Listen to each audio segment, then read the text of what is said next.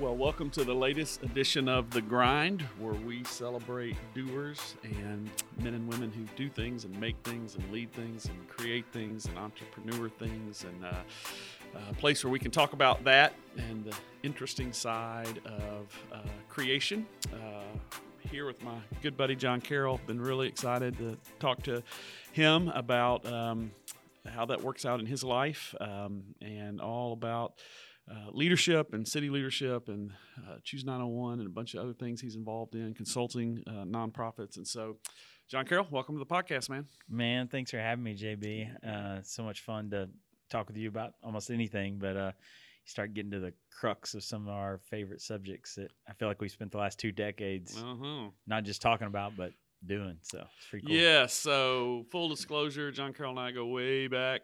How, what year was did you move to Texas? Two thousand. 2000. So 18 years, almost 20 yeah. years we've known yeah. each other. Mm-hmm. And um, man, he made the jump to Memphis about the same time I did, and uh, uh, worked at Fellowship Memphis for a while, and then launched out um, uh, to start city leadership. And so, give all, everybody who doesn't have any idea about city leadership, your journey, just a, a context. Uh, tell us a little bit about um, an overview of city leadership, then I want to get into some real specific questions about th- that journey. Yeah, so city leadership, as you know, uh, is a nonprofit, and so uh, launched out of Fellowship Memphis. Uh, we were dreaming and doing some of that stuff inside of Fellowship, uh, 08, 09, and then 2010, May 1st, 2010, made the long trek about 10 feet below uh, the old office uh, to the first floor and um, launched out uh, as a nonprofit uh, in 2010. And so uh, it was all really built around this idea of uh, consulting nonprofits. Didn't think anyone would want to sign up for John Carroll Consulting Inc. And so uh, codenamed that whole thing and that city leadership uh, brand and name that we have been using around fellowship for a while, kind of as the the other side of the coin of our pastoral residency that actually I did, and Brian McCurry and Adam Thomason all back in the day. Um, and then the other side was this city leadership residency. You know, we were, you know, you remember we were bringing on people to help them have them help the city right. and learn some of those skills. And then uh, that idea of, of doing that, thought, well, what if we create an organization uh, that actually did that? And then um, and then that name uh, stuck and evolved uh, into that space. And so, uh, what we do at City Leadership is this: is is we look and try to figure out what are problems that we just don't like. And then we try to figure out what are the root causes of those problems and then who are the people or organizations working on those root causes. And then we do a thing that i uh, call proactive consulting. And uh, we go knock on those people's doors and we try to figure out if we can help them at all or help them scale or help them get their message out or help them help others uh, or uh, see if they can do their work more efficiently. Uh, and then um, we're always trying to help those orgs not just develop, uh, but maybe recruit the people uh, that they would want to be a part of that or retain people from Memphis that they'd want to be a part of their mission. Uh, so, for an example, Teach for America, uh, trying to recruit or retain teachers, or Memphis Teacher Residency, same deal. and then uh, we also, uh, our third kind of tenet of our organization, uh, besides develop and recruit, is to catalyze. And what we really mean by that is we're trying to build trust amongst leaders uh, who run these organizations so that they run together more efficiently. We we just found that you've got a lot of people across the city doing good stuff and then trying to get them to trust each other and work more efficiently together. And we have just seen unbelievable gains mm. uh, in that uh, over the years. And so it's a lot of fun. We focus 100% on Memphis. Um, I get uh, phone calls and emails every single week from uh, all the cities around the country are begging us to go around and do that. But we get up every day and, and think about Memphis. Um, and uh, it's a lot of fun to be focused on that. Uh, you know, my original office, as you remember, I mean, you could uh, fit in about a closet. Uh, yeah. but um, but now there's 20 of us, and um, wow. it's a it's been a really really fun run, and um, I'm excited about what's in store for the future. That's awesome, man. Well, thanks for that. Overcap, uh, really exciting things. Uh, city leadership gets to be involved in. Really dynamic staff. Um, I want to go back to the early years, specifically when, man, you left that basement office to head down to Peabody and into the uh, space there. And city leadership kind of had its first offices with your first hires, and um, you were like launching out to Yeah. really kind of build this thing. Kind, of, kind of take me back there. Like what what were you thinking? What were you excited about? What were you afraid of? You were leading an organization for the first time in your Yeah. life, uh, Yeah. overseeing the budget, you know, overseeing the staff. Like take me back to some of those early days and and kind of how you thought about things.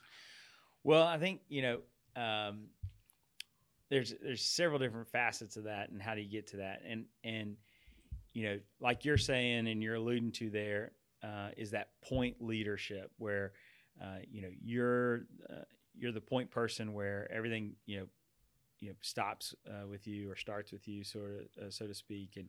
You obviously had a board and, and, and those kind of things, but but being the person that's really in charge and having all these people and and then honestly trying to steward those people that that was such a big big complex piece of the puzzle but i want to wind, rewind just a little bit before that is that um, i would have never been ready for that moment if i didn't have all the moments of being a number two before that and i think you know when we met when i was 22 um, you gave me an opportunity uh, to be a number two. Tony Kim, who obviously originally part of Fellowship Memphis, uh, was number two for him as well for uh, back in Texas, and then uh, and then Which incidentally, what Tony's doing now is crazy cool.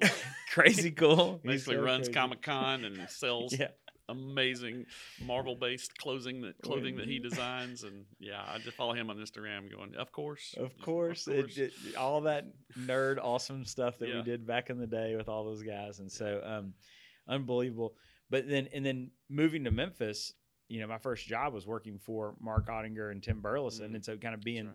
their number twos um, as they were running Ugly Mug Coffee, uh, and then uh, coming over to Fellowship, and then being your number two, kind of again uh, across the board. And so, and and what happened was, is in that season, um, I didn't realize that, that all that was really preparing me to be a number one. But what I wanted was uh, to experience as much uh, stress and responsibility as possible because I knew that, that those were the things uh, that I could build the capacity on, right? That um, that I couldn't experience every single thing, and I and I wasn't uh, going down this path to be a master of one thing. And I knew that I had to be able to handle any sort of problem that could rise up. And what the most common denominator of those things is is, is stress. And and what I really thought uh, is is that every leader that I respected um, that was doing something awesome they made it look so easy when it seemed so hard to me, but really they just built the capacity for the kind of stress of something so awesome in that way. Yeah. And so in those early days, um, it was a little nerve wracking because you thought like, oh man, I gotta make a decision.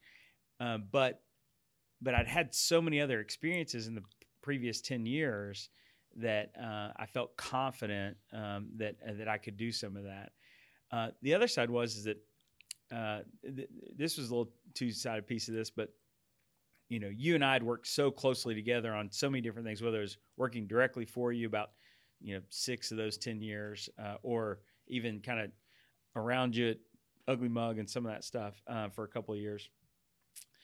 Uh, but there was this season where, right when we were starting city leadership, where I just had to make the call.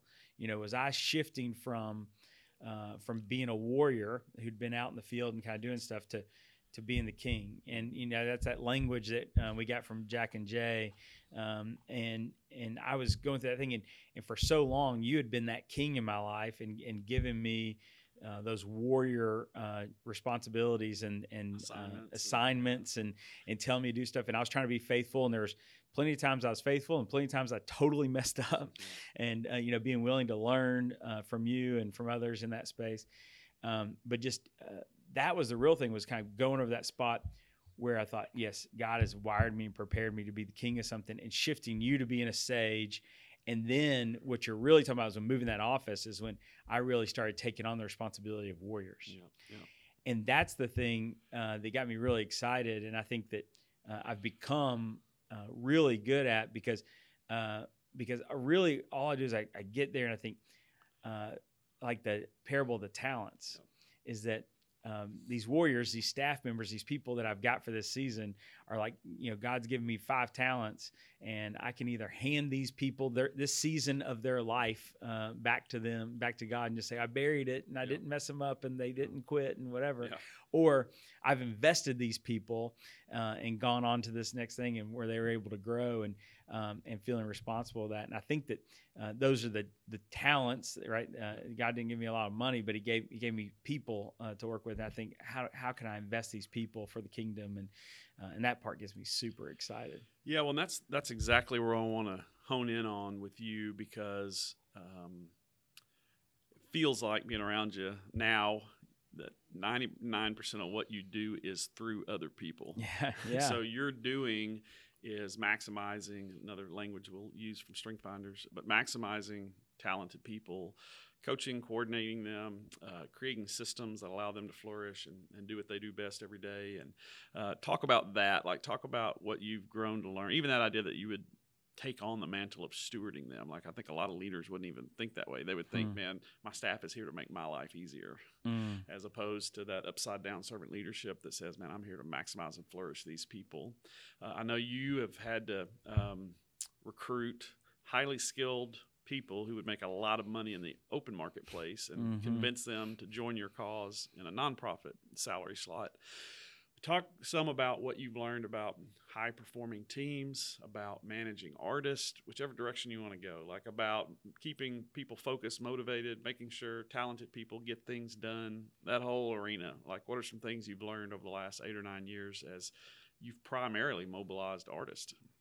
Yeah, and and we've had a we've had a journey of that at City Leadership. It's funny the yeah, at the beginning we had very small budget and the impact we want to make, I needed a lot of horsepower. I wanted a lot of people, and um, you know, we basically had enough to have three full time staff members, and so uh, it was me and another full time staff member, and we and we took that other salary, and we created a city leadership residency, um, and uh, we hired.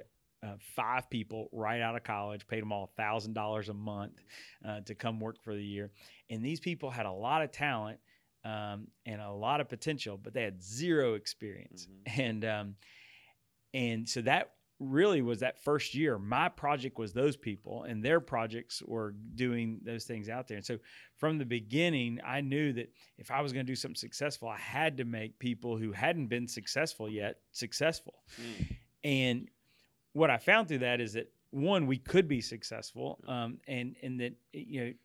Uh, we couldn't treat nonprofit work uh, like so often charity work like oh well just whatever you do is good enough no no no we had to treat it as like you know, we're still in the pursuit of excellence mm-hmm.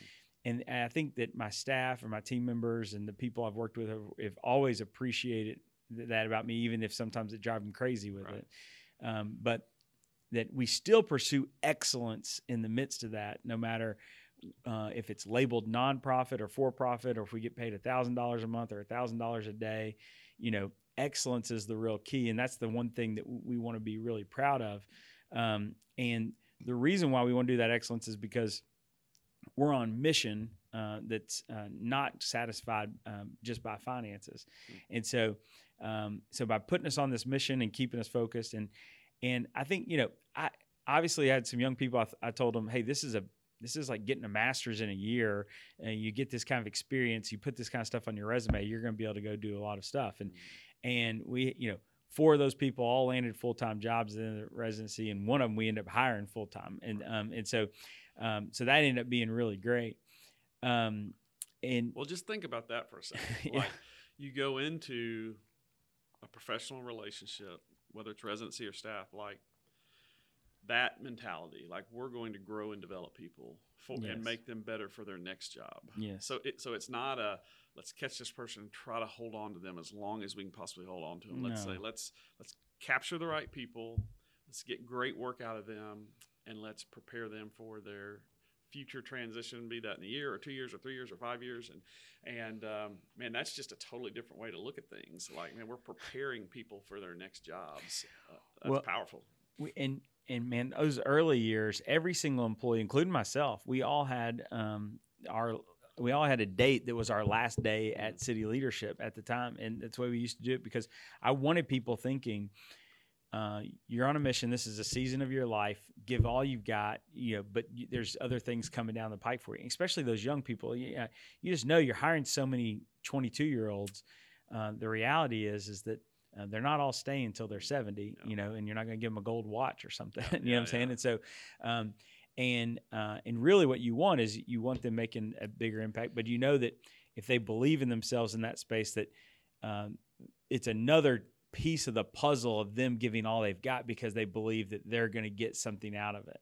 Yeah, And it's not just for the paycheck. That's one of the things I we pay pretty well. You know, we're a nonprofit. We can't compete, you know, with the Fortune 500 companies or anything like that. Um, but we also, you know, we're not, you know, uh, paying at the bottom of the barrel. Uh, but but what we do say at our office a lot is that you know we're on mission. We're not being, um, you know, we're not doing money. And one of the things that we do as part of our culture, uh, that's another piece of this puzzle. It's not just, you know, hey, uh, we're doing this job for excellence. Uh, we're we're preparing ourselves for our next season as well. In the midst of this, uh, we believe in this mission and we want to be on it, um, but we're not rewarded with money. And so, uh, one of the things that we do that's a little bit different in our culture um, uh, that people really start to capture on, and every time we do an interview and I explain this to it, their eyes just light up, whatever. Uh, but we don't pay people.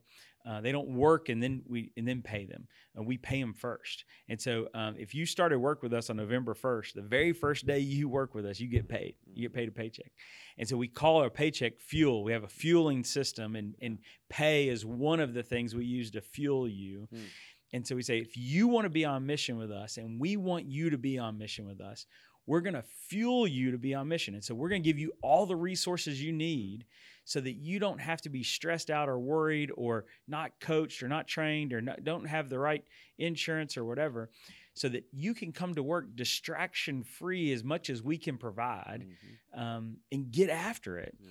and so we pay first then you work two weeks then we Yeah. pay again then you work two weeks Yeah. and and it's a little thing right i mean you still get a paycheck every two weeks just like everybody else a little bit but just mentality we put it back and say man this is fuel for the mission you're on mission with us for this next season and we, then we kind of cr- create this uh, date in the future that you're saying uh, i'm committed to this mission uh, for this for two years for Mm. three years for 18 months for whatever and it's just a time where we can we can say hey let's let's do this together uh, and people really really get into that Wow, that's great. Yeah. Well, what what else would you say is part of that fuel, or that you found mm-hmm. that really helps productive people be super productive for a lot of hours of the week? Uh, Well, as we've grown, it's been management. Um, Mm. You know, um, you know, back in the day, the group was small enough, and it just kind of a lot of it ran off my adrenaline and and just me energizing people and coming in and being like a shot of caffeine in their arm and keeping projects kind of spinning and right.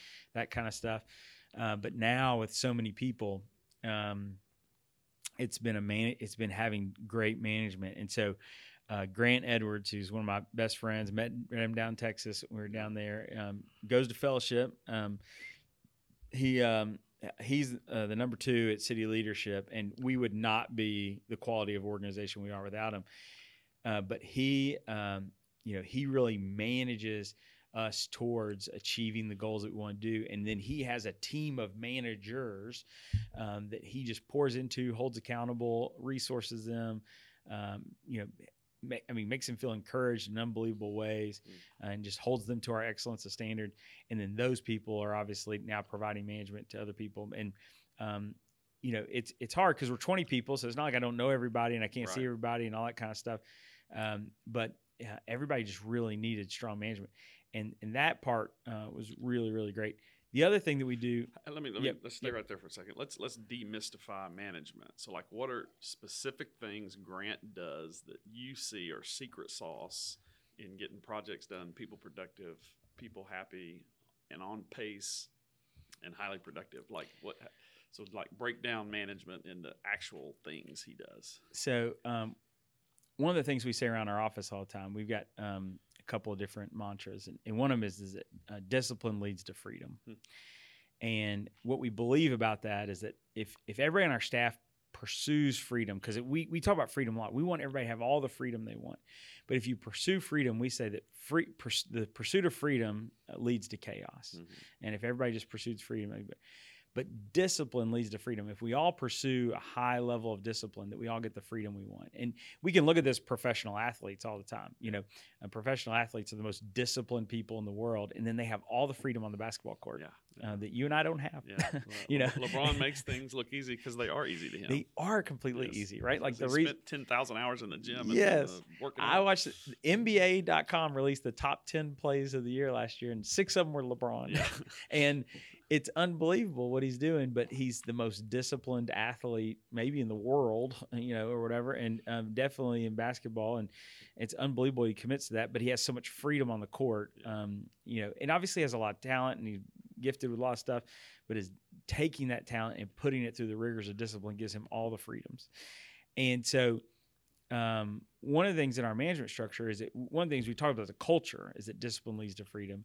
And then we point back to that in our management structure is just we call people towards, hey, um, let's be disciplined um, in communicating uh, our deadlines for projects and staying on them. Yeah. You know, um, and it's not about that a project can't be late. It's just about we want to get as much stuff done as possible. And so I don't want to over redline us all the time. Um, but what honestly, what fears me more is not the redlining because people will come to my office and complain about the redlining. Right. It's uh, when we're just running in first or second gear Yeah. um, because you don't ever get that time back. You know, uh, you redline and you do twice as much as you should do in six months. Well, I can give you two weeks off and you can come back and whatever. And we're still in the in the black on all sorts of positive qual- right. quantity of stuff, right? Uh, you stay in first or second gear for a whole year before anybody realizes it, or you develop s- bad habits of that kind of stuff, and uh, all of a sudden now you don't have.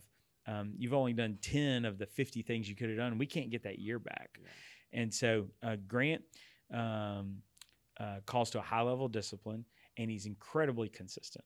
Hmm. And honestly, that's who he is as a Right, person. Yeah, absolutely. You know, uh, he's an unbelievably disciplined person and he's unbelievably consistent. And then he is really great with people. He's Yeah. a kind person on top of that. And so his so to demystify the whole thing is that um, he's consistently kind, holding people to discipline. to, and- to probably deadlines they agreed to. To de- and Yeah. that they actually Yeah, set. Yeah, they set him, and then he's just keeping them to that space. Um, and then he's you know willing to have those tough conversations, uh, you know when they're not, and then he's also willing to celebrate them. And that's one of the things that uh, we've done is that um, you know you've been to our offices, and some of these people may be listening have been to our offices, but we created uh, we call them mission boards. They're they're kind of dashboard scoreboards all over the office, and everything we do, uh, we always say is it's, it's got to have a, a due date. Uh, it's got to be measured. It's got to have somebody responsible, right? So who's responsible? Uh, how are we measuring it, uh, getting done, and when's it due? And then on these boards, you can see that all happening live. And it's not about um, it's not about bragging to clients. We don't have no no clients are coming in here and picking us because they see something on a dashboard. We want our our team to be able to go, man, we're hitting our numbers. Everything's in the green, or we're hitting uh, things look in the red. And we want some accountability from other people's staff because we've got all these different departments, and they're able to go, wow, look at the recruiting team. Teaching recruiting is way up, right? Uh, or uh, man, their own projects uh, are either way up or way down, and that's all public. Yeah. And so we we just made it real simple to put a number on it on a scoreboard. And again, we demystify. So you're on your computer all day long, and you're like, "How things going? Good." Well, then why are we 20 points in the red compared to this time last year? Oh, well, maybe it's not good, you know. Yeah. Or, uh, man, I walk through there and I see that we're 80 people ahead of where we're supposed to be. Yeah. Well, I'm not just looking at that and going, "Okay, good job." I'm going, "Wait a second. Yeah, and. I'm like, "Hold on, Luke." You know, whoever, Travis, Joy, Keenan, who did this? Who got this thing? And so, and I'm making a big deal of it and just stopping for a minute and yelling, "This is awesome!" It's, it's ammunition for your affirmations. Yes, yeah. and it's authentic because they can, can see it. it, Yeah, yeah, yeah, yeah. and it's not me just going, "Hey, I feel like you're doing a good Yeah. job." Like Yeah. you are doing a good job, right. and then it gives me the confidence to be like, "Yeah, they are doing a good job," Right. and it allows me to give them, you know, because their discipline leads to that more freedom of just putting it up there, and so, um, but yeah, um, management uh, has been a a big piece. They needed it. They were calling for it. There was some. I mean, we got to a I don't know, I wouldn't say a dark season. We just got to a sloppy season where um, I wasn't able to fulfill all that, and I wasn't the right person for all that because I wasn't holding them to the things. Every time meeting I got into, I was trying to make, I was trying to maximize it, Yeah. make it bigger. Whatever idea I had, six weeks ago. Now I had a new one, Yeah, right? yeah. Um, and so I get they pull me out of those meetings. You get one chance to try to maximize it, and then Yeah. they're like, you know, stay stay away from us, you know. And so uh, so demystifying some of that was just realizing where I was creating problems and where my voice and my presence was too heavy um, to allow those people the freedom. And that's been one of the big things as you're talking about developing the artist is getting out of their way. Mm. You know, it's so funny is at the beginning I did everything. You know, um, uh, I ran every event, sent every email, tweeted every tweet. You know, uh, designed everything. We, I was doing graphic design and websites and whatever. Now I couldn't get hired to do any of the jobs in my office. Right, Yeah. the people who do them are so much more talented than I could ever like. that- Like literally, no one on their on a team would want me to do that role for that team. You know what I'm saying? Because I, they'd have to be somebody more talented in that space. Um, but my job is just to really help create that efficient system and encouragement and call them to that big pace Mm. and that bigger goal of saying how far are we going to go, how fast, you know, and making sure they've got the resources to do it. You know, That's cool. Hey, one question I got is um, so the tension we manage, right, between a, f- a free culture, nobody's punching a clock. Like, how do y'all talk about, especially being in crosstown, like, feel free to go downstairs and work on a project for two hours and not be in our office versus. Uh, like well, so I'll just share personal. Like sometimes I come up here. We're in the fellowship offices now, and everybody's up here, and I'm like, man, who's doing ministry and out there meeting with people and having lunches, and why are y'all all up here? Yeah. And other days I come up here and nobody's up here, and I'm like, where is everybody? What are they doing? You know what I'm saying? And uh, and so I don't even know the answer to this question, but just how do y'all how do y'all manage in office free free? Have you learned, man, it's better if we're all here most of the day, or do people have freedoms to go work on something upstairs for a couple hours? How Yeah. does that work for y'all?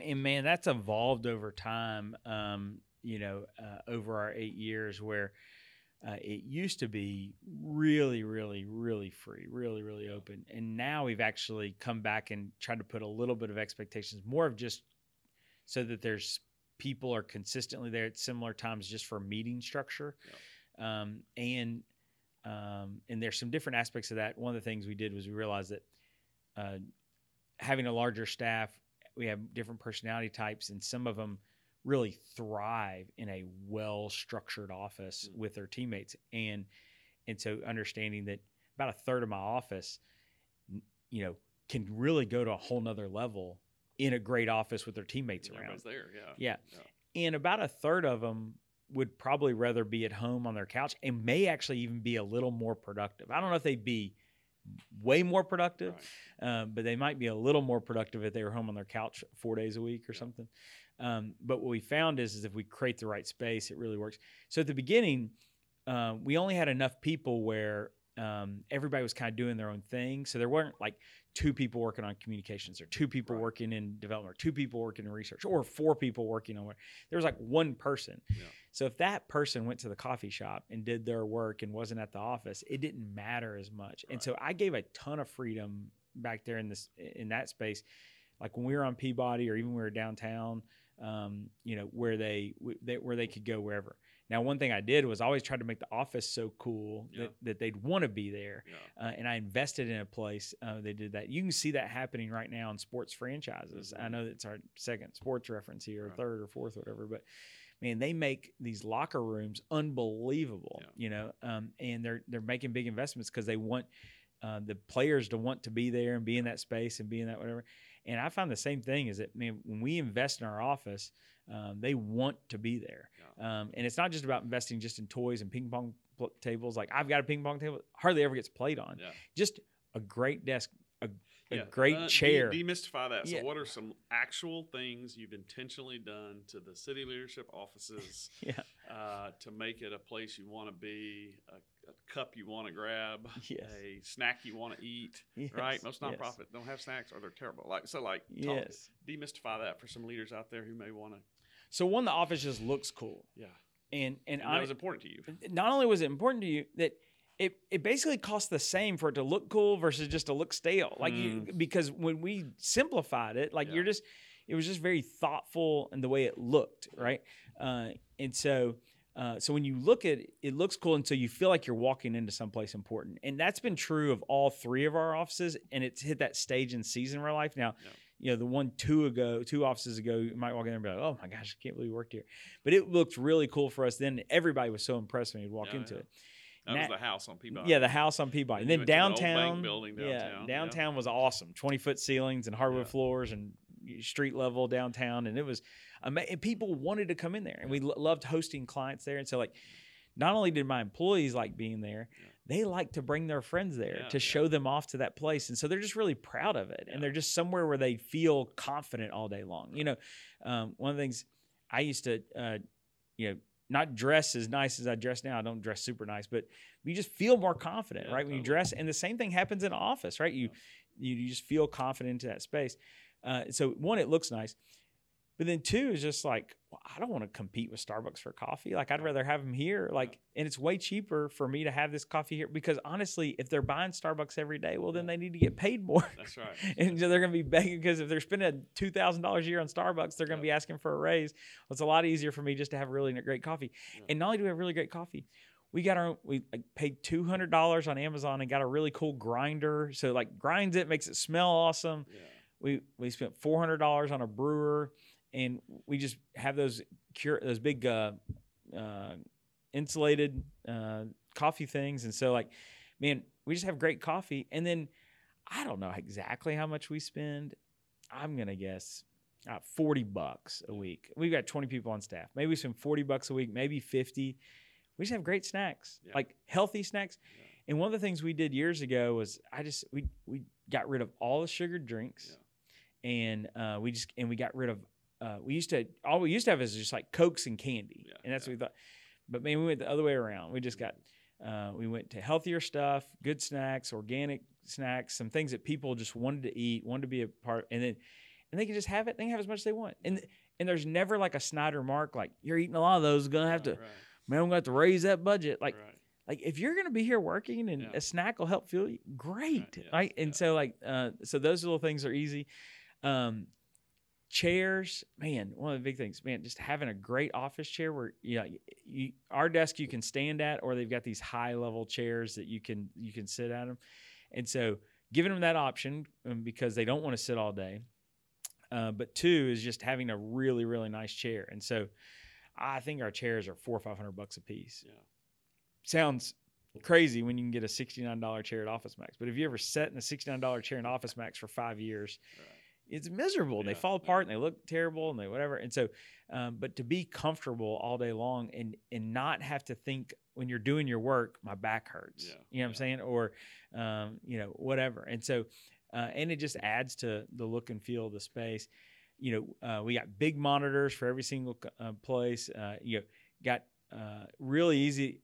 Uh, one of the things we did is I don't know, 19 bucks a desk or something, but we ordered extra computer plugs. So when you walk in, you don't have to get out your charger and unravel it all, and, or bring your charger from home. Like it's just right there. You just plug it in Plug and it go. works. Like Yeah, yeah. and so like just simple things uh, like that, uh, you know, and then um, you know, and then we created some other spaces in our own office. Uh, like we created this little area called we call the library. We created a little uh, area like a little bar you can look outside, and we created like a living room that's like a meeting room, but just giving access to people. They can just go sit in those different places, and so you know, it's just like sitting on your couch at home, or you can have a little meeting or whatever. Um, and then we saved a ton, a ton of money, JB, by not giving everybody their own office, which is has its pros and cons. And and and Talk about those because Yeah. I know everybody's wrestling with how much com- common space, how much individual offices. Yeah, and and I really wanted our people working together, and I understand that at points there's distractions for that, but we haven't reached a point in our office culture where it would be better to take the coals and put them in 20 separate rooms instead of lumping them up together and hoping that the fire burns harder. Yeah, yeah. Um, and there's some of that that can be a distraction. There, we do have some personality types that's harder for, and that's why we create some of those other spaces around there. Or we have a thing, we have a thing in our office where we say, you know, one full day or two half days, you can work from anywhere, uh, uh, and no questions asked uh, every single week. But we try to get you in the office the other uh, days of the week, um, and just more so we can get the the flame hotter. Yeah, you know, yeah. um, but one of the things we did in that space is that you think about sound. Well, I- crazy enough, it you know, you hire professionals, they whatever like you know we've got a phone booth room if you make a phone call. Crosstown's so awesome you can walk around and so Yeah, you can go do that kind of stuff. Uh, we've got kind of a front porch outside our office you can go hang out and make phone calls on. Uh, but one of the best investments I make is when you first start with us, I just say go on Amazon or wherever you shop or whatever and buy whatever you want, the nicest cordless headphones you want. Awesome. Right. So whether that's like the little hundred and fifty dollar Apple AirPods, Yeah. or if that's the two hundred and fifty dollar Beats, Bose Bose, yeah, Beats or yeah. whatever that uh, cover your ears and the and the, that are the silent proof, whatever. That's And- cheaper than building an office for that guy. Let me tell you, every one of those offices would have cost me thirty grand, Yeah, right? And yeah. and then the square footage and the whatever and the furniture and Right. everything else. Uh, but uh, you can uh, you just onboard them on with Yeah. a hundred and fifty or two hundred dollar headphones. And and here's the thing, when they get those headphones, they think it's like this is the coolest place in the world Right. because you know what I don't make them do? Leave the headphones at their desk. Right. So Right. man, they go on a trip to the Yeah, beach. they got 'em. Take your headphones. Yeah, I don't yeah. care. You know what I'm saying? Like right. they're your headphones. Nobody else gonna put those Right. in their ears. You know, anyways. And so take them wherever you want to go. Um, but that created a space where you can get in your own space and look at your own screen and, and really uh, get after it. Um, and the other thing that you can see in that open space is there's some accountability. So you can see if people are just Surfing Facebook or actually working on a yeah, they don't have their, you know, and so uh, everybody's got, you know, you can see what they're working on, and so, um, and and it's efficient, right? Hey, does this look good? Yes. Yeah. Okay. Cool. I can go right back to work. I don't have to hope that I see you and come by the office. But That's one of the um, secret sauces of a highly collaborative office. So when is the instant feedback. mhm. Hey y'all, do y'all like this or that? You think we ought to do Yes. the Levitt Shell service at ten thirty or ten or eleven? Yes. What argument would you make? And just instantly get feedback. So I love that aspect of it. And one of the things that we found was um, we created a flag system. I say we created it. Uh, I, I saw it online 12 years ago. Some other company did a blog post about it. And um, we had these little poles and we got these flags, our logos. And so basically, if the flag is up, means do not disturb unless there's like a fire in the building. Yeah. You know, if the flag is down, like I want to see whatever YouTube video and that dog or whatever it yeah. is on, you know, uh, Instagram, whatever it is, show it to me. And if it's in the middle, it's more like, hey, I'm working, but if you need me, Yeah. and, and so that allows people to zone in a little bit more. So by creating a, um, that, uh, and then the other thing we did digitally was um, we've moved a ton of our work and communication to Slack, Yeah. Uh, removing email because email was becoming so bogged down with so many different things and threads, and so uh, putting Slack into our system. All our employees every single day put next to their name where they're at that day. If Hmm. they're uh, if they're working from a coffee shop, working from home, if you know if they've got the dentist or or if they're with a client or if they're on the road recruiting in Atlanta or speaking in DC or whatever it is. So if I'm if I look out in the office, I don't see Luke. Yeah. I don't have to call or text him, or whatever. I can just look on Slack and I can see Awesome. where he's at Yeah. because he's he's putting that in there, and then I can send him a message right there in Slack, and it sits in sits in that space. Uh, and so even uh, we find a lot of times we got a lot of people that work literally shoulder to shoulder together, and instead of tapping and interrupting the person next door, they'll just put a message in Slack. Yeah. Hey, when you have a minute, I Yeah. want to talk to you about this. Yeah. And then that person, when they want to, Yeah. Can address that and come back into that whatever. And it doesn't have to be, you know, this, hey, hey, hey, hey, Right. and you get this interruption all day long. It puts the control in the other person that you're interrupting. And uh, I get message. I, yeah, I have actually my own office meet as a meeting room as well, and so I have a ton of meetings in that room. But I'll be in there working, and four or five times a day, I'll just get a Slack message uh, that I look over, and it's um, I need four minutes when you get a chance. I need Yeah. you know I need twelve minutes, and Mhm. um, which is a whole nother thing about not creating hour long meetings for four minute conversations Right. uh, which is a big, big efficiency issue.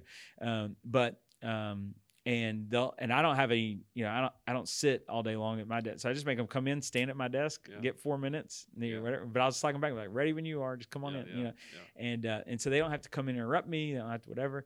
And then and then here's the other thing: having enough trust with each other to know that I think you're awesome, I think you're great, and if you come by my desk and you ask to interrupt me, and, and if I just shake my head no, or I put my hand up and I don't even look at you, that doesn't mean that I don't like you. Doesn't mean I don't. Re- I don't. I'm mad at you. Doesn't mean I don't respect you. You just happen to catch me in an open office environment where I'm Right, busy, Right. and if you'll just give me another minute, whatever, Yeah. and and it I'm not trying to hurt your feelings, Yeah. and you just trust me in that. Yeah. And the thing is, I want to talk to those people. Yeah. But if I stop what I'm doing in this moment, it's it's it's gonna crazy.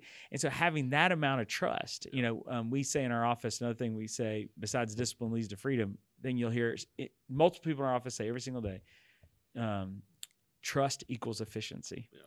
And um, and so not only internally am I always trying to create trust building uh, activities for our own staff, you know, in that space, uh, but really with our clients and our mission, we really believe is that our office is a trust factory. We say that's what we do every single day. We get put on our hard hats and we make trust for a living. We try to get uh, partners to trust each other in their work. We try to get the city to trust uh, these nonprofits. Try to get these nonprofits to trust city. Try to get for-profit companies to trust the nonprofits. We try to get Memphians to uh, trust each other. You know, um, and we're always trying to build trust.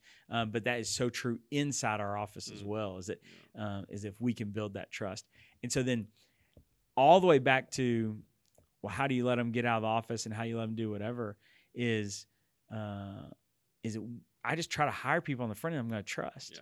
And I'm going to assume the best of you. Yeah. And so I don't need to it like if if I've got to look over your shoulder or I've got to hire a manager to look over your shoulder, Right. you're too expensive of an employee anyways. Yeah. I could have two people doing the work and I could probably get 50 to 60% more work than have one person that nobody trusts that you have to look over their shoulder. And so by setting public deadlines, Yep. you know, uh, and and keeping that uh, pace, that quantity on, is that you know they're getting the work done. They have regular check-ins with all that discipline, um, and then you give them that trust and that freedom for them to get after it. And then they know they trust that they can come with any questions and they're not stupid. Like if they get stuck. Well, of course they should ask Yeah, me, yeah. right? Like, of course, and they should have like I'm the I'm the maximizer. I should come and help them. Like, that's my. I don't know how to make a video, but I can make it better. Yeah. I don't know how to make a website, but I can make it better. Or I, you know, tell you that's not a good video. Yeah, or I can tell you- Video. yeah, yeah, yeah. and so like, uh, but and they're not bothering me in that Right. space. Like I'm hoping that they'll ask me that Yeah. stuff, and so that's a big, you know. Um, but they trust me to do that, and then they can go do all that all day long and and get after it. And if they need to go, you know, work from the beach for a week, that's totally fine for Yes, me. yeah. You know, uh, if that's part of them just detoxing. Um, right. Yeah. because that's the other thing is is our bigger problem is oftentimes i'd say 90% of our staff they're not taking enough time off Right.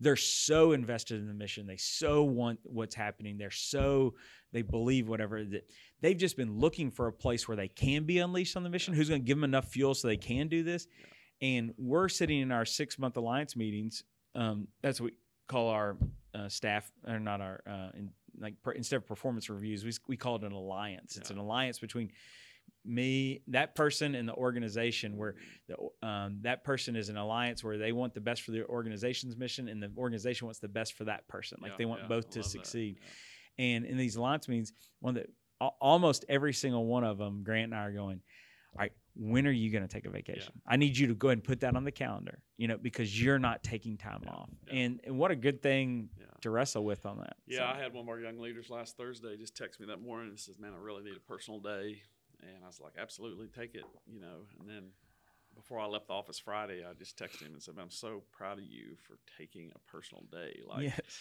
one of your leadership challenges is working too hard, overcommitting, you know, and then Mhm. getting bitter and frustrated and mad, and because you're not pacing yourself. Like you're in this for the Lord will in the next four decades, five decades, Yeah. like and self management and understanding when you need breaks and rhythms. Rhythms of rest uh, is so important. So yeah, you alluded to it. In our 20s and 30s, we tend to just run on adrenaline, and, Yeah. and then uh, then as your energy starts, start managing energy Yes. 40s and 50s, and uh, not quite 50, at least in your 40s. and uh, I'll speak for 40 or somethings.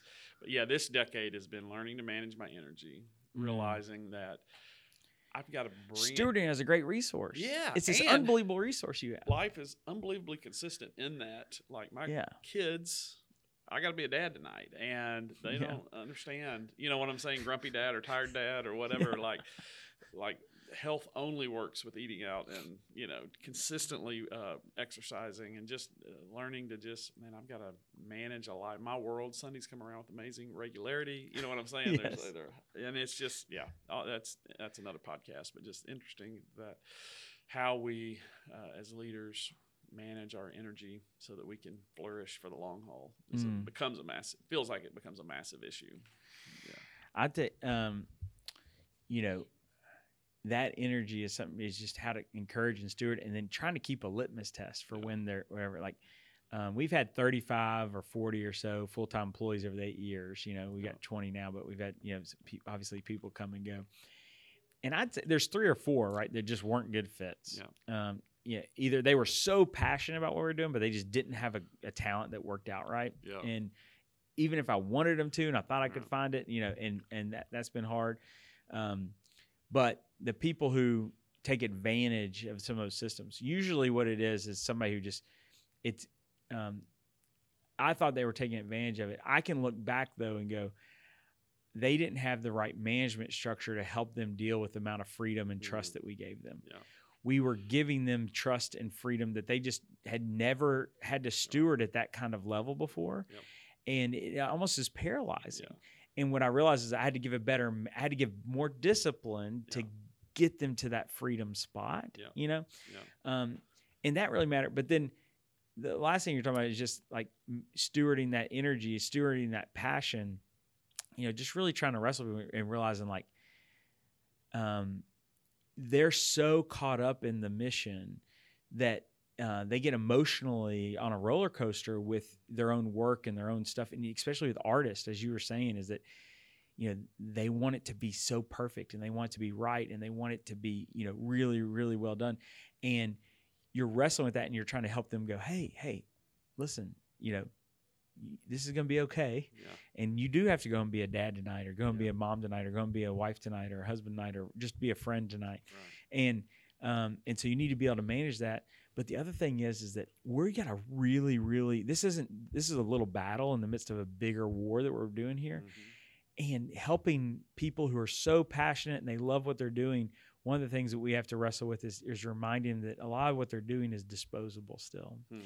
and, and especially in the social media world that we spend a lot of our time in as an organization is connecting with people on social media is just reminding people that in social media um, perfection is really our enemy Yeah. because it, it really hurts us on quantity uh, and, and the quality level isn't expected to be perfect Right. and it's hard for a lot of times my artists to go I, I, I see perfect as attainable in whatever their one little thing doing but that becomes a paralyzation piece of it and for them to trust that in the long run a hundred really really good posts Yeah. is more effective than 10 perfect Yeah.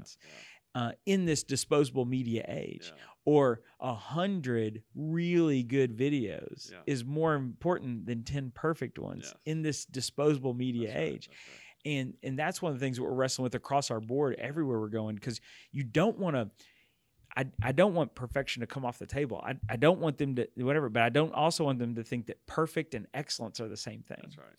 And that's where we continue to wrestle with it in our culture going, yes, strive for perfection, but once you've achieved excellence, Yeah. ship and Yeah. get to the next Yeah. project. Seth you know, Godin's been preaching that to us for a couple decades, right? Just ship it, man. Get Yeah. it out there. Get it out there. Yeah. Yeah. because there's just there's so many orgs, there's so many people, there's so many things waiting, need more help. Like Yeah. we've got a laundry list. You know, I tell people all the time is that you know at the beginning I, I- couldn't get people to return my phone calls, uh, but now you know we turn down more work every month than we could do in a year. Wow. So I mean, like I mean, if we had nothing on our plate, Yeah. You know, I, I say no to more stuff, Yeah. and that's really uh, what's uh, become kind of my full time job Yeah. is uh, saying the right yes and the and the right ninety nine no's. Yeah. You know, uh, out of a, out of a hundred times, and, and and just trying to find the right yes. Yeah. Uh, That'd be an interesting podcast. yeah. Just thinking through, man. Yeah. How, how do I decide on what projects fit mhm, us and where mhm. we have return on effort and in, are in our wheelhouse and all that kind of stuff. Well, just man, as we kind of, I was going to say round third and head for home, but that's our fifth sports analogy. As the curtains close um, on this episode, a couple things. One, give give us just a, a the scope of city leadership's work, whether that's website views or Twitter followers, or just kind of what what's this massive engine become as far as its reach.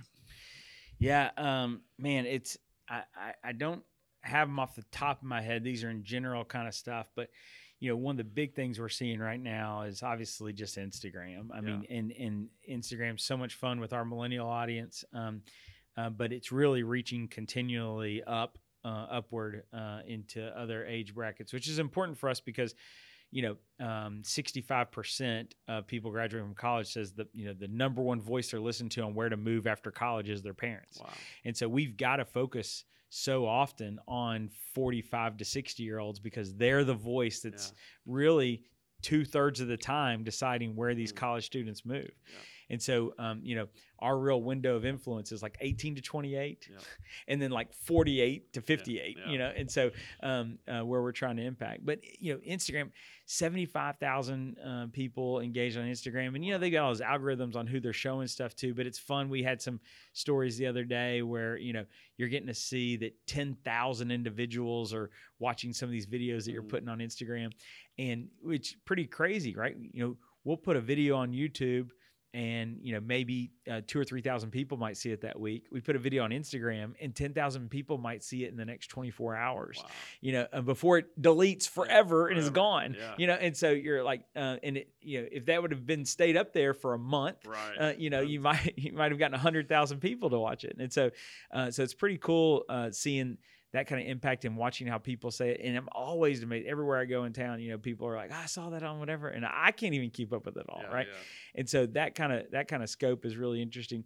You know, I think the number is somewhere around thirty something thousand individuals a day in Shelby County get on our website. Wow. Um, and um, and then at one point, you know, we were at this kind of monthly thing of about 300,000 unique devices, you know, uh, in engaging with our media monthly from Shelby County and not just on our website, but different kind of stuff.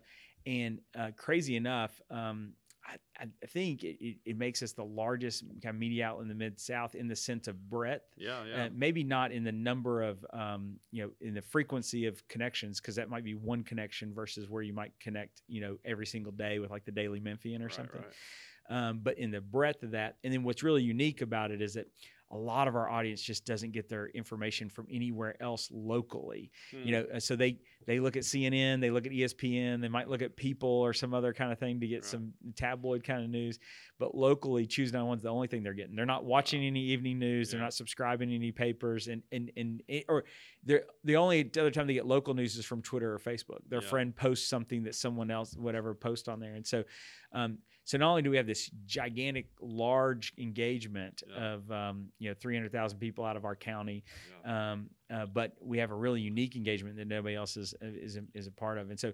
Um, and this all like really happened by accident, you know. Um, you know, our goal when we started this whole thing was to convince, you know, sophomores and juniors in college to apply to these residency one to four year different residency programs, about a dozen different programs, or come teach in Memphis. Yeah. And as we've tried to advocate for colleges anywhere in an eight, 10 hour drive, we had to answer the question what are the opportunities? Where can I invest my life? Yeah. And will I enjoy living in Memphis? Yeah. And as we were telling them about how much they would enjoy living in Memphis, um, we just were f- hitting, fitting, you know, filling this big void where Yeah. people couldn't find all these Great. things right here in town. And so, um, and really have kind of accidentally become this rallying cry and banner for people to kind of stand under. Um, and and it's it has become really big, JB. And and and honestly, um, you know, almost every single day, it's it's flattering and honoring or whatever. But someone walks up to me in public and and usually thanks me or Mm. says something nice to me about really what my team does day to day. You know, I mean, if if if I uh, didn't show up at the office ever again, Choose Nine One would keep humming. Right. You know, um, and so, um, but what I always try to tell people uh, if I get the time to, and I try to say, and, and probably some people listening probably heard me say this before, but Choose Nine One hasn't done anything Mm. except put a megaphone and a spotlight on the people who are already doing the Yeah. things. Yeah. Memphians Yeah. are already awesome and Yeah. caring and loving and amazing. Memphis was already cool and, Yeah. and gritty and uh, and fun and had great restaurants and whatever. All we're doing Yeah. is just putting a megaphone on those voices and a spotlight on those places, and we're just pointing out to people what is already true. Yeah, and you didn't cr- w- didn't create a pride and a passion. You tapped into. Yes, right, passion. exactly Yeah, right. Like, yeah. like we we just gave people a place for them to collect. Kind of back to that coal analogy. We took all these individual hot coals and put them in a place, and it's like, whoa, look at that fire, right? Oh, And that's what's really crazy with the hashtag, and that's one of the things that kind of kind of you know is most interesting to me. Um, is that I think, and maybe somebody can find something different and send me a message or whatever, but I think we're the most used hashtag in the Mid South wow. and it's not even close. Um, you know, there's it's somewhere around about a half million usages just on Instagram recently, Yeah. and, and I think you take even the largest three Grizzlies hashtags and combine them, and they and they don't. And so the way that people identify the things they're doing Yeah. and mark this as a thing where you're choosing 901 Yeah. Is just so cool Yeah. um, uh, to see people engage in that. And then obviously the t-shirts, Yeah. um, you know, tens of thousands of t-shirts out there. And it's, it's, you know, I'm kind of like, oh my gosh, we designed that shirt and that Yeah. person's wearing that, whatever. Yeah. You're wearing one right now. so, uh, and so it's just fun to see those around. And again, they already had pride. Yeah. They just needed the resource to show their That's right. pride, Yeah. and and so uh, and and create this kind of identity around it. And and man, it's so fun uh, to see the optimism just shine bright Yeah. and uh, and it's really really cool. We always say you know pessimism repels people, optimism attracts people, Yeah. and and we've just uh, helped. Uh, put a place where the optimistic voices can sing together, Yeah. and man, people just want to come around and sing with them. Yeah. So it's really cool. That's awesome. Last question. Uh, just as you look ahead, uh, what are what are a couple things, or one thing, or two or three things about Memphis happening in Memphis right now, November first, 2018? You know, as you look at the next three, six, 12, 18, Yeah. 24 months, that has you excited. Well, I think, um, man, it's really exciting just to see what's happening in, in, in real estate around here. I mean, just in general. And so, um, uh, you know, there's a lot of fun things happening there. And I think obviously a lot of people, whether they like it or not, their home values are increasing and uh, a lot of cool stuff there. And there's just a lot of thought about, you know, creating more density into that space, which is going to make our resources more efficient and, uh, and a lot more people, you know, coming in to actually uh, help uh, be a part of uh, creating efficiencies in those kind of spaces. And so, and I think that's going to lead towards, uh, you know, a stronger local tax base and a, a stronger uh, voting base and, and uh, stronger school systems and stronger all, all sorts of stuff. when we just create more density. You know, that's one of the, if you look at us compared to the other 50 major cities in the United States, um, you know, there's two big things we wrestle with. One, we have the highest percentage of people on welfare, of, and it's not even close. Uh, especially even like sister city like Nashville, where we've we're over 30 percent, they're like 11 percent, and that's a complex thing that we have to. We don't blame. We have to steward. Yeah, you know what I'm saying? Like, um, obviously, uh, we're here for a reason to help in that space. But the other thing is just our density. We're so spread out and so spread thin. And so as we become more dense as a community, uh, I think uh, that really helps with some of those things. So, so those that's really exciting just to see what's happening. And I just want to encourage anywhere you can, you know, convincing people to to move in tighter, get closer, redevelop houses, all that kind of stuff, and keep moving on that. On a big picture thing, um, you know, this is year 199 of Memphis. Mm. So next year, Memphis turns 200 years Wow. old. May 22nd, um, Memphis will be 200, and then November 23rd, Shelby County will be 200. And so um, we're really looking towards this bicentennial uh, season of 2019, where it's exciting to think about Memphis, right? And to think, you know, that like Fellowship Memphis has been here for 15 years of that, seven and a half percent of that whole Yeah. time. You know, uh, we've had Fellowship Memphis here and some of these other things, but um, but um, we got 200 years old and really starting to think through is like yes there's some things to celebrate in the past and yes there's some things to, to look back and go wow we came through some hard seasons or wow we uh, really accomplished a lot as a community. Um, but what we've been saying a lot and how we kind of branded it this whole thing is thinking about our uh, you know the next century of soul and really believing that you know what's unique about memphis is it's so soulful not just in the music and not just how good the food is but that our, our souls care and our souls hurt and our souls are passionate and our souls are artistic and our and our souls you know uh, really are dying to come together you know and so um and so we think about our next century of soul and how soul is going to thrive and how it's going to affect the rest of the world uh, like we have been the last couple of decades. And so i get really really really excited about that um, next memorial day of 2019 memorial day weekend uh, that saturday there's going to be a huge party and um, and uh, but it's really more of a a year long kind of celebration of launching into this next century of soul. And so I'm just looking for more and more people to really realize where this are and kind of mark this moment um, that we see so often, obviously in Scripture, where you know you see these moments kind of marked. And I think as a community, we should mark this moment really well, celebrate the past, um, you know, remember things from the past, but really believe more than ever. And I, I truly believe this that our best century is ahead of us. I don't know if that's true of a lot of our sister cities. Like, I don't know if mm. I'd look at Dallas and say, the next century is going to be the right. best century for Dallas. Yeah. This this last century is probably their best century, yeah, right? Yeah. That may have been true for Atlanta as well and Houston. Um, but Memphis, I truly believe the next century is going to be the best century. And, and I believe that we're prepared for something really, really, really great, even though we've already had some great centuries yeah. as well. And so I think it's going to get better. And, and I'm really excited to celebrate that. And I'm hoping that our city really rallies around uh, creating that space. And everybody comes uh, to the big party May 25th uh, um, uh, downtown to celebrate the next century of soul. Awesome. Looking forward to that. Well, thanks, man. Thanks for uh, rising and grinding every day and fighting to make our city a better city. And appreciate all that you do. Thanks for logging uh, this episode with me on the grind, and we'll see you soon.